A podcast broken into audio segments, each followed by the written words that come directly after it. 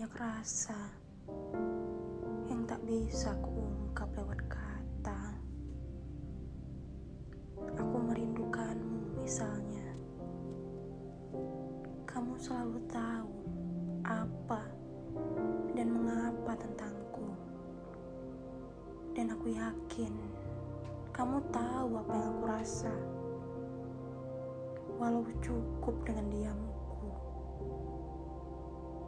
Dan pada akhirnya kita harus berada di satu titik yang kita sebut dengan akhir. Tetapi kita tetap menunggu untuk saling bertahan. Entah untuk alasan apa. Padahal sudah jelas tahu bagaimana akhirnya sudah mencoba berbagai cara dengan berbagai sudut pandang di kepala kita, tapi hasilnya tidak pernah berubah. Kita harus kalah.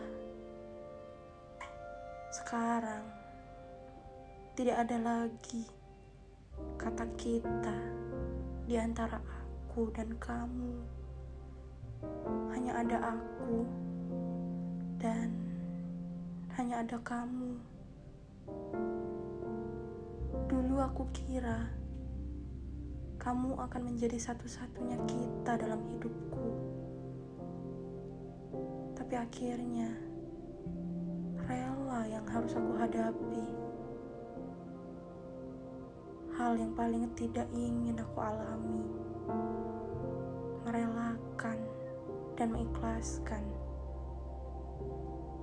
tapi Tuhan punya cara lain untuk menasihatiku. Dan kelak akan aku ajari anak-anakku tentang merelakan dan mengikhlaskan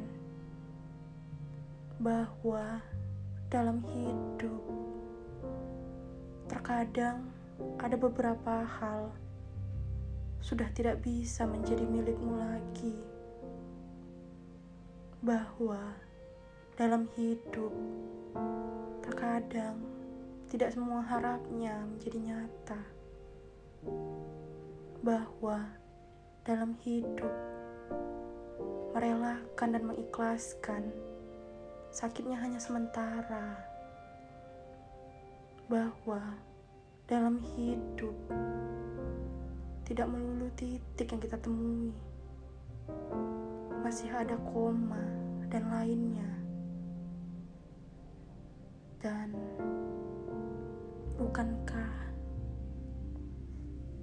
titik tidak selalu dipakai untuk mengakhiri kalimat? Bukankah terkadang setelah titik akan kita temui kelanjutannya? Ya berarti sama seperti kita. Jika titik menemui kita, bukan berarti akhir yang kita hadapi. Bisa jadi nantinya akan ada kelanjutan dari titik tersebut. Yang bisa kita lakukan sekarang hanyalah menunggu bagaimana Tuhan menuliskan cerita untuk kita dan semoga cerita kita bukan hanya sekedar titik. Kalaupun pada akhirnya titik yang harus kita dapat itu berarti saatnya kita untuk saling merelakan dan mengikhlaskan semua hal yang pernah terjadi saat kita menjadi kita.